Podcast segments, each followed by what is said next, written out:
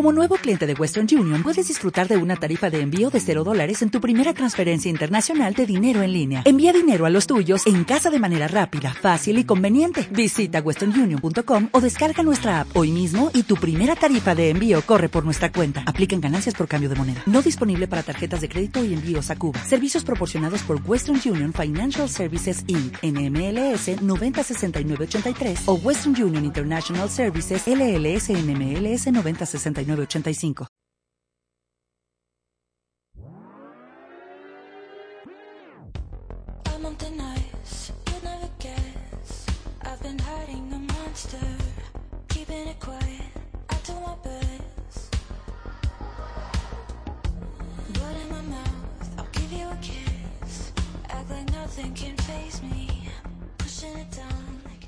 Hola amigos, bienvenidos, bienvenidos a la radio labarandilla.org, bienvenido al Bis a Bis con Amadeo Arribas.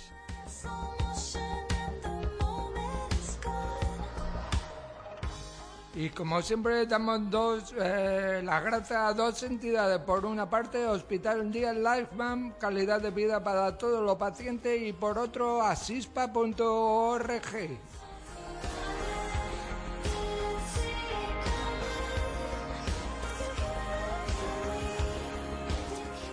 Y bueno, ya estamos aquí de nuevo después de tres, cuatro o cinco meses que sin hacer programa, ya estamos aquí. Y lo vamos a hacer con una, una arquitecta y amiga. Ella es Berta Liliana Brusilowski Fider. Muy buenos días, ¿qué tal? Hola, buenos días. ¿Qué ¿Qué, tal? tal, Amadeo? Muy Tanto bien. tiempo sin verte. Muy bien, te voy a, te voy a decir los cargos que, que desempeñas. ¿eh? Vale. Es arquitecta especialista en arquitectura, urbanismo, máster en accesibilidad universal y en diseño para todos.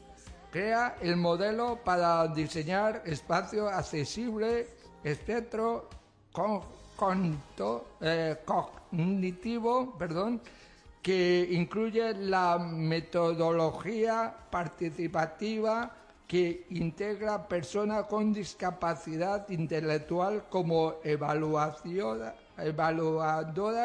de entorno y edificio. Investigaciones en neuroarquitectura aplicada a discapacidades intelectuales y envejecimiento activo. Proyecto en Centro de Día del Ayuntamiento de Madrid. También ha hecho 10 publicaciones en varias ediciones, artículos en diversos modos y formatos. Muy bien. Bueno, me has dejado, pero sí, sí, sin habla. Pero fíjate lo que sin habla. fíjate lo que hace, ¿eh? Lo que hace esta señora, ¿eh? esta Bueno, señora. es que he tenido muchos años. Bueno, por- esa señora abuela, Abuela, claro. abuela, ¿no? Sí, abuela, amiga, madre de todos. Sí, sí, sí. Es que he tenido muchos años por detrás Sí. para hacer tantas cosas, claro. Muy tengo bien, muy bien. mucha experiencia porque tengo muchos años Y también. también es una experta en accesibilidad cognitiva. ¿verdad? cognitiva. Soy experta, creo que de las pocas expertas, por lo menos que hay en España. Espero que algún día nuestro querido amigo pues nos invite a la barandilla, nuestro querido amigo Amadeo, claro, nos bueno, invite. ya estás, ya estás. No, no, no, pero me refiero no solo a mí, sino que hagamos una reunión de todos los expertos o expertas, porque creo que en general las que trabajamos en estos temas somos muchas mujeres, eh, muchas no, porque tampoco hay muchas, pero las que seamos, que nos reunamos aquí contigo para contar cada una cuál es nuestra especialidad dentro de la Sabes accesibilidad que aquí que parte del bacalao es eh, nuestro jefe, director, José Manuel Dolader. No, claro, claro. Yo iba a decir José Manuel Dol- Dolader, pero de repente te miré y dije, claro, si estás conmigo aquí, tengo que decir que vas a convocar tú. Luego tú tienes tus arreglos con. José Manuel. Exacto. Pero yo creo que hay que hacer una reunión con los especialistas en accesibilidad cognitiva para que cada uno diga qué, eh, digamos, específicamente qué hace cada uno. Pues darlo por hecho, Vale, que ya lo haremos eh, a ver si se puede, porque ya sabes que estamos, estamos en una situación un poco delicada y no sé.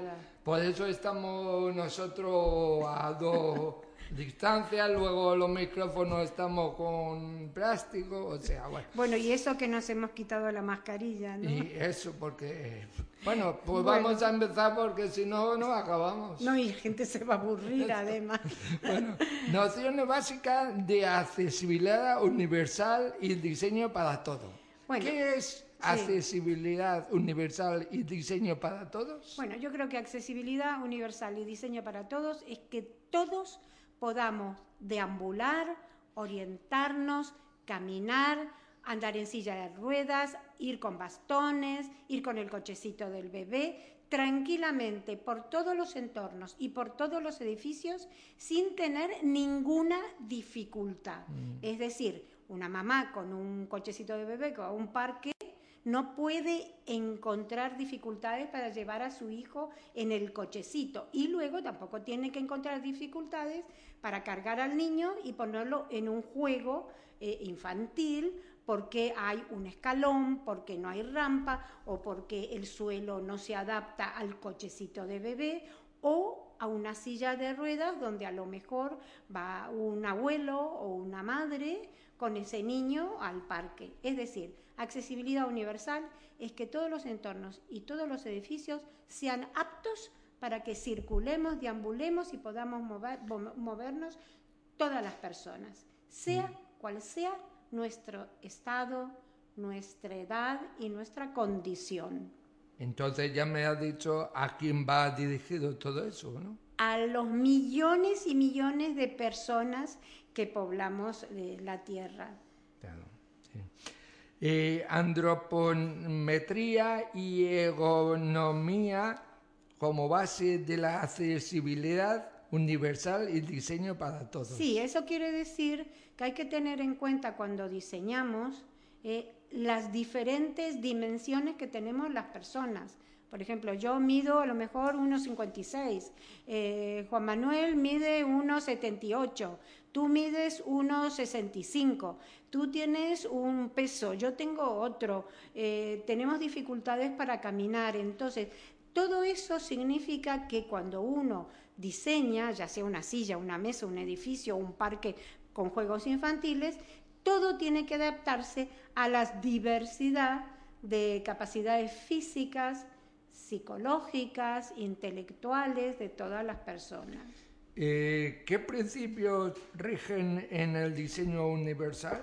Bueno, los he anotado porque no los sabía de memoria, son siete. Y el primero es el uso equiparable, que tiene que ser lo que estamos hablando ahora, útil y para todas las capacidades. O sea, no se puede hacer una silla que solo sirva para una persona que tiene 17 años. No, la silla tiene que servir para la que tiene 17 años, para la- una persona adulta, para una persona mayor, para una persona que es muy viejecita. Y entonces una silla es una silla. El uso equiparable es equiparable, equiparable para todas las personas. Tú me preguntaste, ¿a dónde llega el diseño universal? A todos los millones de personas eh, que, que poblamos la Tierra. ¿vale? Entonces, una silla tiene que ser útil para todas las personas. Tiene que ser de, eh, tiene que ser de uso flexible, ¿vale? Es decir, tiene que tener un rango de uso de preferencias para todas las personas. Tiene que ser un uso simple e in- intuitivo.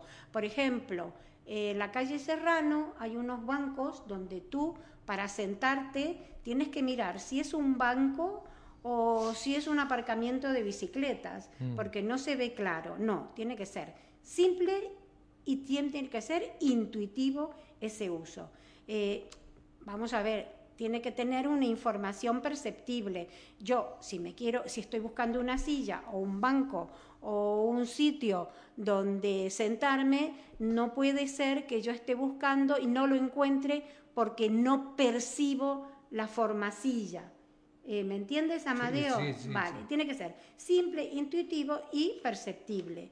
Luego, mm, tolerancia al error, es decir, quiere decir que mm, debe admitir que las personas somos diferentes y tenemos de eso un uso también diferente. Diferente. Claro. Porque todos no somos iguales. No, no, no, Todos no somos- no, no, no es que todos seamos, todos somos diversos y diferentes. en diferentes. Y sobre todo, que exija poco esfuerzo físico. Sí. Por ejemplo, eh, los bancos de la plaza, estoy, estoy hablando bastante de sillas, de mesas, de bancos, porque es algo que todos conocemos. Entonces, por ejemplo, un banco de la plaza, de un parque, donde va una persona mayor eh, que se sienta y luego no tiene dónde apoyarse para levantarse, pues a lo mejor va a tener que pedir ayuda para levantarse de ese eh, banco. Entonces tiene que exigir poco esfuerzo físico. Y además tiene que tener el tamaño adecuado. No es lo mismo una silla, un banco, una mesa para un niño que tiene un año y medio o dos años que para un adolescente de 16 que se lo patea todo y lo usa todo, que para una persona adulta y sobre todo eh, para una persona mayor que, como digo, tiene que tener unas condiciones suficientes y necesarias para que pueda sentarse con comodidad y poder levantarse también con comodidad.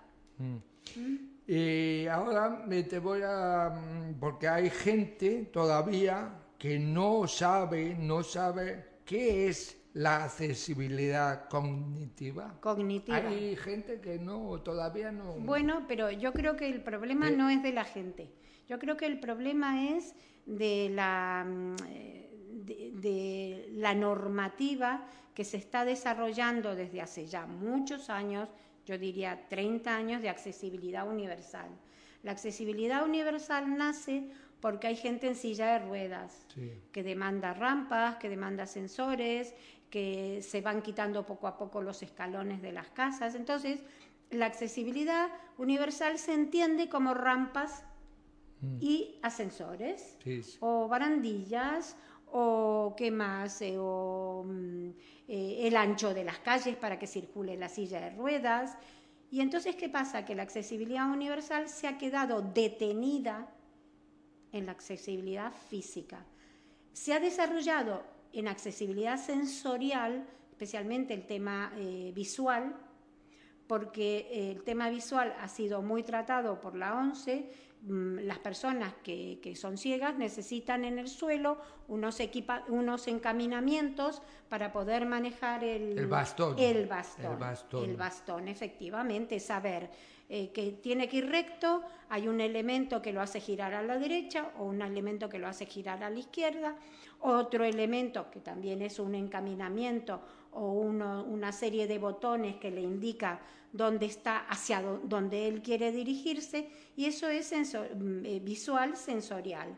Y luego está l- algunas soluciones que se han llegado sobre el tema acústico pero hay muy poca normativa también sobre el tema acústico. Pero la accesibilidad cognitiva no tiene normativa, no existe. No existe más que los famosos pictogramas, pero que eso no es accesibilidad espacial cognitiva. O sea, cuando tú vas por un edificio y quieres encontrar un pasillo, una puerta, pues eso con un pictograma no lo resuelves. Entonces, yo trabajo en accesibilidad cognitiva diseñando espacios accesibles para todas las personas que tienen problemas de qué? De orientación, De orientación. que no, se, no encuentran una dirección específica en el espacio, que no encuentran eh, unos usos hacia los cuales tienen que dirigirse. Por ejemplo, una persona va al hospital, la Fundación Jiménez Díaz. Sí, Te pongo eso como ejemplo Por porque ejemplo. estuve ayer. Sí. ¿eh? Entonces, ayer yo tenía que ir al ascensor 11 y 12 para llegar a la planta 1. ¿eh? Bueno, me costó 20 minutos llegar a los ascensores 11 y 12, porque con todo el problema que hay actualmente, Ahora sí, claro. Porque solamente dejan a una persona entrar en cada ascensor. Eso en el metro. No, En el metro. No, en el metro sí, pero en, la- en la- en los hospitales, en la Fundación No, Jiménez Díaz, en el hospital es- más gente, más gente. Es que, es que no hay nada, justamente lo que estás diciendo es muy importante, porque en la Jiménez Díaz no pone ni por dónde circular en un sentido, ni por dónde venir en el otro sentido. En el ascensor no hay ninguna indicación y yo iba a la planta 1, marqué la planta 1, bajé en la planta 1 y resulta que no era la planta 1, era cualquier otra Eh, cosa. pues. O sea que eso es accesibilidad cognitiva, que todo tiene que estar diseñado cognitivamente accesible, pero no para personas con discapacidad intelectual o con problemas de conocimiento, ¿no? O para personas mayores con deterioro cognitivo, no, esto tiene que ser diseñado para todas las personas. Yo veo en el metro, en el metro, no va, eh, siguen y siguen en la megafonía diciendo que se utilice el ascensor una persona y más bien gente con eh, movilidad reducida. Sí, pero eso es en el metro. En, En el metro. En el metro, en los hospitales no En el pueden- hospital no. No, no, porque no. Para, para empezar, eh, yo te estoy hablando de la Fundación Jiménez Díaz, te puedo hablar de La Paz. Sí. O del Gregorio Marañón. En un hospital lo que no puede haber es megafonía. Ya, no. O sea, claro. en el metro es diferente porque además en el metro se orienta precisamente mediante la megafonía. Mm. Claro, sí. Y que no es suficiente porque la megafonía es para las personas que ven o que no ven. Pero las personas que son sordas, pues tampoco se pueden guiar por meg- megafonía. Claro. ¿Vale? ¿Y tú, te cre- tú crees que en el metro, ahora hablando del metro, hay accesibilidad en muchas estaciones o todavía falta? A ver, accesibilidad física está habiendo, habiendo en muchas estaciones. En muchas, pero queda todavía. No, alguna. no, claro, no hay en todas. En ¿no? todas, no. Hombre, mm, te puedo contar algo que es muy cómico, que es el, el, mm, en el metro Menéndez y Pelayo, ¿vale? Atención, lo puedes ir a ver, o lo podéis ir a ver. En metro Menéndez y Pelayo hay una salida que se baja, una salida o una entrada que entras por una escalera. Sí. Bajas una escalera o subes una escalera. Entonces, bajas una escalera y cuando llegas abajo hay una puerta que pone una silla de ruedas para indicar a la silla de ruedas que puede entrar por ahí. Pero ¿cómo habrá bajado por una escalera una silla de ruedas?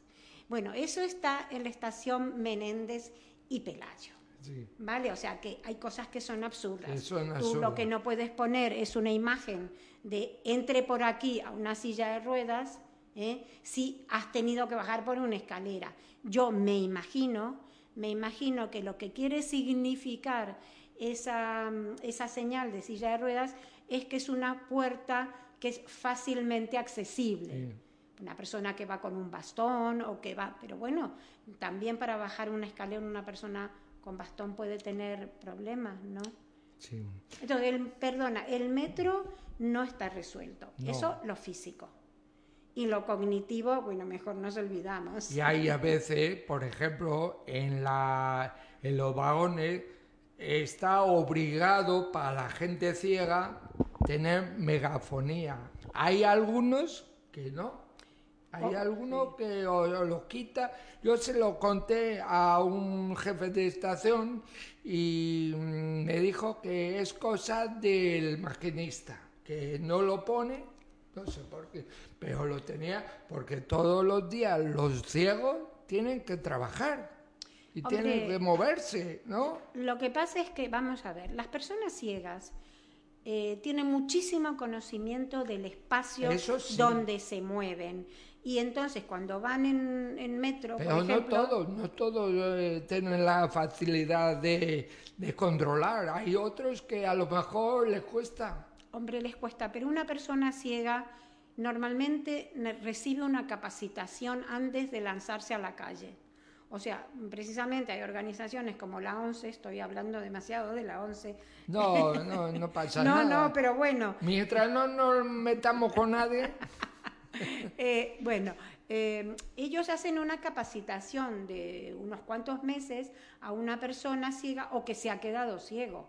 ¿Vale? Una persona ciega, si no ha recibido una capacitación para poder moverse en una calle, en una zona urbana o dentro de un edificio, no puede ir sola. Desde luego, no puede ir sola. Te voy a contar una cosa que antes de el ejemplo que me dijiste, lo de las escaleras de Méndez de Pelayo, Menéndez y Pelayo. y Pelayo. eh, te voy a contar una cosa que no sé si ahora existirá ya. Fui con una amiga, eh, que por cierto yo creo que la conoces tú. de, ya te lo diré después de, fuera de, de micrófono. Eh, y resulta que fuimos a cenar, tú no te imaginas dónde estaban los servicios. Abajo. Fuimos arriba, escalera, pa- no, era abajo, perdona, era abajo, escalera y más escalera y más escalera y más escalera y luego había un para ir al servicio y luego tenía escalones para arriba. Bueno, lo que pasa... ¿Qué te parece? Bueno, me parece, una aberra- me parece una bestialidad, una aberración. Lo que se está haciendo mucho, en- pero en locales comerciales nuevos, es que se hace un aseo para mujeres en la planta alta y, perdona, No, sigue, sigue. Ah, un, un aseo para mujeres en la planta baja ¿eh? pa- y además para silla de ruedas. Y luego mm, ese, ese, ese aseo accesible sirve para mujeres y para hombres. Claro, porque si va un hombre en silla de ruedas, tiene que entrar en el aseo accesible, que es teóricamente el aseo de mujeres y que está a nivel de calle. Y luego en la planta sótano está el aseo de hombres, que no es accesible. Con suerte, en algunos edificios comerciales hay ascensores, con suerte, en los Sí. grandes todos. Todo, en los todo. grandes todos, pero es que eso es accesibilidad física. Y la accesibilidad cognitiva es la dificultad para orientarte en el espacio, ya sea en un entorno en la calle o dentro de un edificio. La accesibilidad cognitiva no está resuelta porque lamentablemente es muy difícil de estudiar. Y solo los, yo soy arquitecta y solo los arquitectos, ahora estoy hablando de neuroarquitectura, que me lo ibas a preguntar luego. Eh, la neuroarquitectura, ¿qué es? La neuroarquitectura significa conocer cómo son las funciones neurológicas, o sea, cómo funciona nuestro cerebrito, Cerebrito. cómo nuestro cerebrito controla nuestras emociones, nuestra psicología y el movimiento de los brazos y de las piernas, ¿eh? y adaptar los espacios a, ese, a esas funciones neurológicas. Eh, para tu conocimiento, porque eres muy investigador también, publico muchos artículos cortitos, son muy fáciles. Y, mm, y hay algunos artículos donde yo cuento. Luego, luego lo cuenta. Luego ah, bueno, cuenta, luego, lo lo dejo. cuenta. Entonces, luego, punto suspensivo luego lo cuenta. para ¿vale? después. Porque vamos ahora, vamos a beber un poquito de agua, vamos a poner una musiquita y Vale, enseguida perfecto, venimos, ¿vale? Perfecto, perfecto. No se vayan, por favor, que es muy interesante lo que esta señora está hablando. Hasta ahora. Me voy a pico-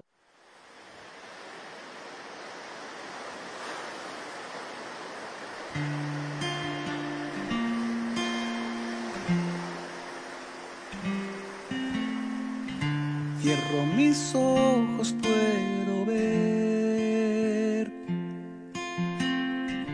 Estás a punto de caer. Busco tus ojos que no están. Solo resiste una vez más.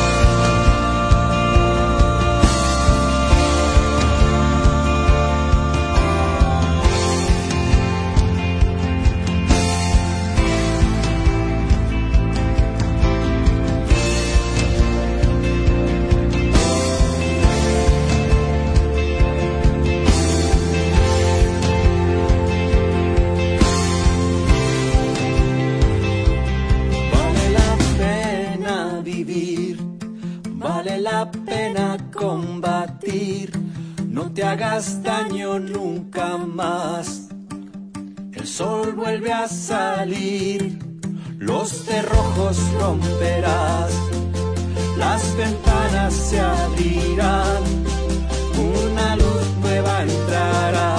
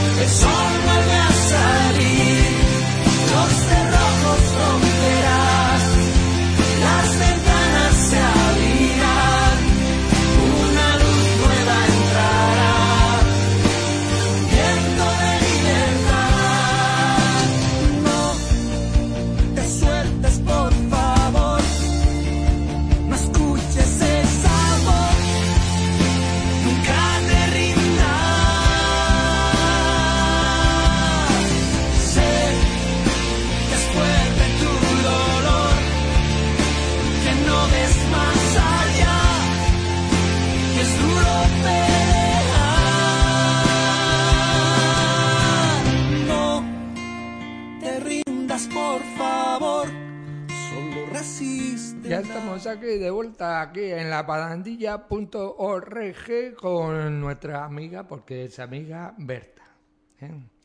¿eh? Bueno, pues la, la pregunta que te decía, ¿qué es la accesibilidad eh, conductiva? Y me dijiste, pero yo ahora te pregunto, ¿a quiénes benefician la accesibilidad cognitiva? La accesibilidad cognitiva, como toda la accesibilidad universal, beneficia a todas las personas. Cuando tú mm, caminas por una ciudad o o por un edificio, salvo, salvo que vayas a una ciudad, a perderte en esa ciudad, porque a lo mejor es una ciudad muy bonita y eres un turista que quiere perderse, la gente normalmente no quiere perderse en los edificios, por ejemplo, vas a un hospital, vas a un teatro, llegas tarde, no encuentras la puerta que te ha tocado. Entonces, la accesibilidad cognitiva, que es que todos los espacios sean comprensibles y reconocibles, beneficia a todas las personas del mundo mundial. Sí, sí. Yo cuando voy al clínico, Oh, madre mía, madre mía, madre mía, madre te mía. pierdes, te pierdes. Es que te pierdes porque no sabes dónde. Es tan grande, tan Es grande. que yo creo que los hospitales eh, son antiguos, casi todos son antiguos. Hay algunos tal vez más Sí, modernos. porque el clínico es de la guerra. Bueno, O y sea, La Paz y La el. Gregorio Marañón. Sí, sí, sí, sí, son. Pero eh, hay algunos que son más modernos, pero como son grandes, Sí. no se hacen con el concepto de la orientación de las personas. Eh, Tú entras en un espacio enorme y ya ahí te pierdes en ese espacio. Entonces, cuando tú entras a ese espacio primero, que se llama entrada, acceso, ahí mismo deberías reconocer todo el hospital. Sí, sí, sí. ¿eh? que, que el hospital se reconozca como cuando tú eh, te enfrentas a una persona y le miras a la cara y tú dices, esa, eh, eh, la cara es el espejo del alma. Bueno, pues la entrada de un hospital, por ejemplo, estamos hablando de un hospital, tiene que ser el espejo de todo el De hospital. todo el hospital. Cuando tú entres a un hospital tienes que reconocer todo. ¿Cómo? Pues ahí está el buen diseñador que, mm, que diseñe unos elementos de orientación, unos elementos de guía, unos elementos de información, o que haya una maqueta que vaya diseccionando el hospital. Pero todos los edificios deberían ser reconocibles y fácilmente comprensibles. O sea, que tú crees que, eh, por ejemplo, eh, por ejemplo, el Carlos eh, San Carlos, el clínico, tendría que ser más señalizado, ¿no? No, no, no, porque el- la accesibilidad cognitiva no es señalética, es diseño, ¿vale? Cuando el diseño es malo hay que meterle flechas, Mm, ¿vale? Por eso el metro tiene tantas flechas por todos claro. lados. Lo que pasa es que en el hospital hay gente con la chaquetilla verde que te indica. Claro, pero no, No, hay sé si ahora hay o Sí, hay. hay. No lo sé, debe seguir habiendo, pero vamos a ver. Tú imagínate que falte la chaquetilla verde, que en unos casos es verde, en otros hospitales es burdeos, Burdeos, sí. ¿vale? Entonces, ¿qué pasa si no encuentras a esa persona? Pues te pierdes. Te pierdes. Te Entonces, los espacios tienen que ser comprensibles, los mismos espacios tienen que guiar a las personas. Como yo, por ejemplo, cuando mi madre estaba hospitalizada, pues para encontrar la habitación, pues tuve que recorrer todo el edificio. Sí, porque además hay un problema, como son antiguos, les ponen una señalética para guiar, pero Sí, la pero señalética no- no es tampoco suficiente, no, no y tampoco está bien hecha. No está bien hecha. no tampoco está, bien, hecha. Bueno, eh, ¿por qué es importante mejorar la accesibilidad cognitiva? Bueno, claro, por lo que estamos hablando. Si no hay accesibilidad cognitiva y no comprendes el espacio y el espacio no te guía, no te habla, no se expresa, pues tienes que buscar soluciones. ¿Por qué es importante la accesibilidad cognitiva? Porque donde hay accesibilidad cognitiva, todas las personas, sea como sea el estado, la edad o la condición, vamos a funcionar naturalmente y fácilmente en esos espacios. ¿Vale? Eh, háblanos un poco de tus publicaciones que hace eh, de accesibilidad cognitiva. Bueno, yo empecé publicando mis primeros libros en la editorial La Ciudad Accesible, todos esas, todas Ya esas llevas 10, ¿no? Llevo Ya llevas 10, llevo 10. Pero las primeras publicaciones eran todas gratis, eh, las publicaba La Ciudad Accesible, se descargan gratis, o sea que el que quiera aprender las primeras etapas de mis trabajos de accesibilidad cognitiva los tienen gratis en Internet. Los últimos libros ya no son gratis, porque tengo que publicarlos en editoriales que me cobran para, para publicarlos.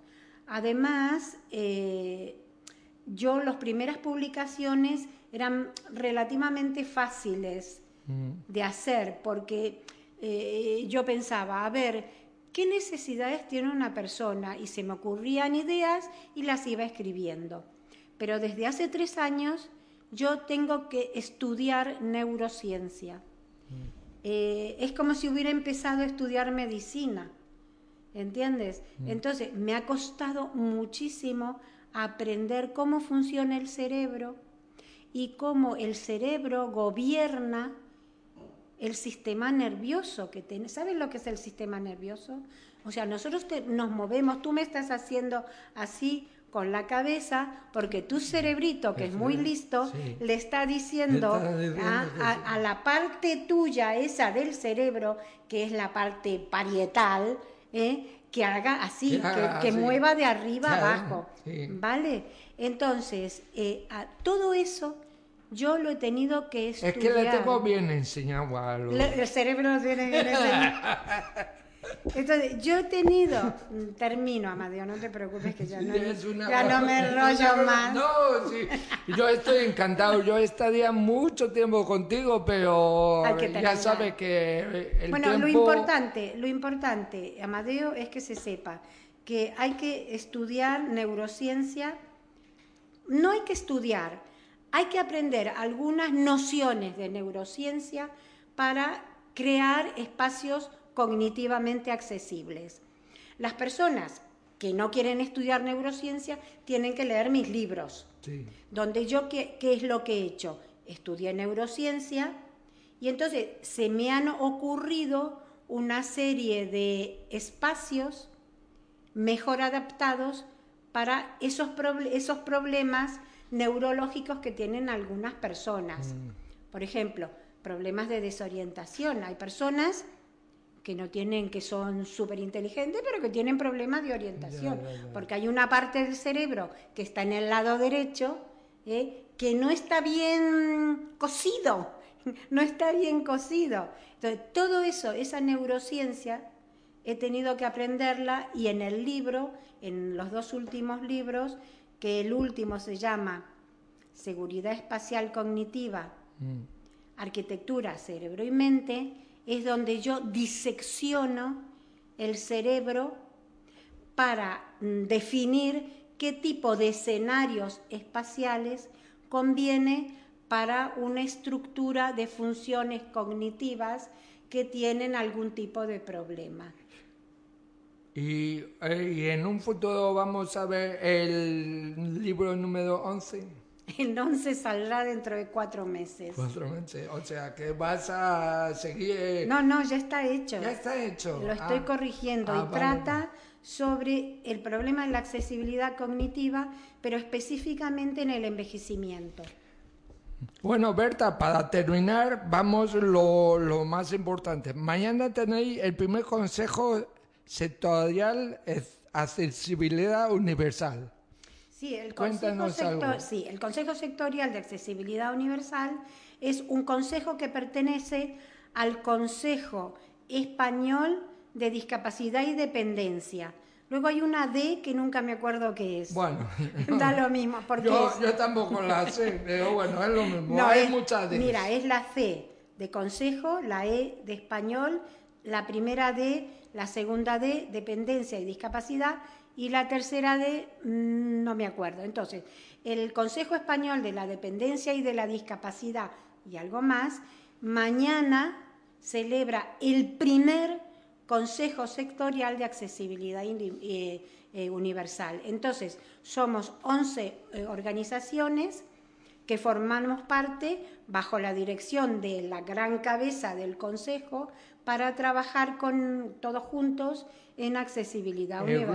grupo está aquí, el grupo CIFU, ¿no? Sí, sí, él es uno de los más grandes. Lo más grande, Y sí. yo creo que es uno de los organizadores principales. Y es a partir de las 12. A partir de las 12 hasta la una y media la- aproximadamente. Vale. Y entonces vamos a presentar las 11 organizaciones que formamos parte del Consejo Sectorial de Accesibilidad Universal, lo que cada una va a aportar a este Consejo Sectorial. Y se pueden eh, inscri- inscribir, ¿no? Eh, sí, sí, hay una dirección. Una, eh, la- el correo, ¿no? Sí, hay- Dígame el no, correo. no lo sé de memoria, no sé si eh, está yo ahí. te voy a decir, es info arroba. Sí,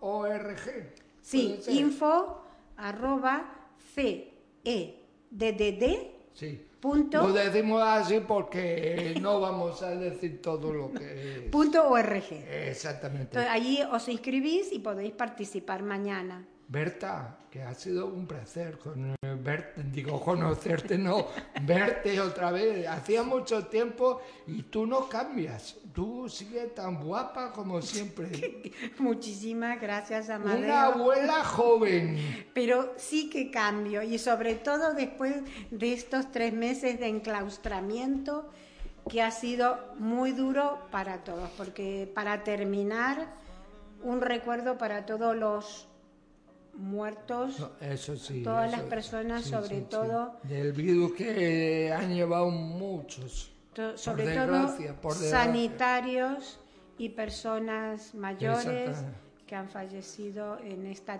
terrible y espantosa pandemia. Bueno, pues Berta Liliana Brosilowski Ferder. Filler. Filler. Eh, o sea, ¿lo he dicho bien? Perfecto. Bueno, pues ha sido un placer Igualmente. de volverte a ver y no tarde tanto, por favor. No, no, no, a ver si y a ver hacemos si hacemos lo que, lo que yo he propuesto. lo que ha propuesto. Ya se lo decimos al, al, Al jefe. al jefe de la tribu. una mesa redonda de accesibilidad eh, cognitiva. Berta, te daría un beso, pero mejor un No. beso virtual. No, virtual. no. El virtual, codo, el codo. el codo, el codo. Hasta más. la próxima, Berta. Hasta la próxima un placer. Muchas gracias, Amadeo. Bueno, señores, hasta aquí hemos llegado. Vis a vis con Amadeo. Volveremos la semana que viene, si Dios quiere y nos dejan. Hasta luego.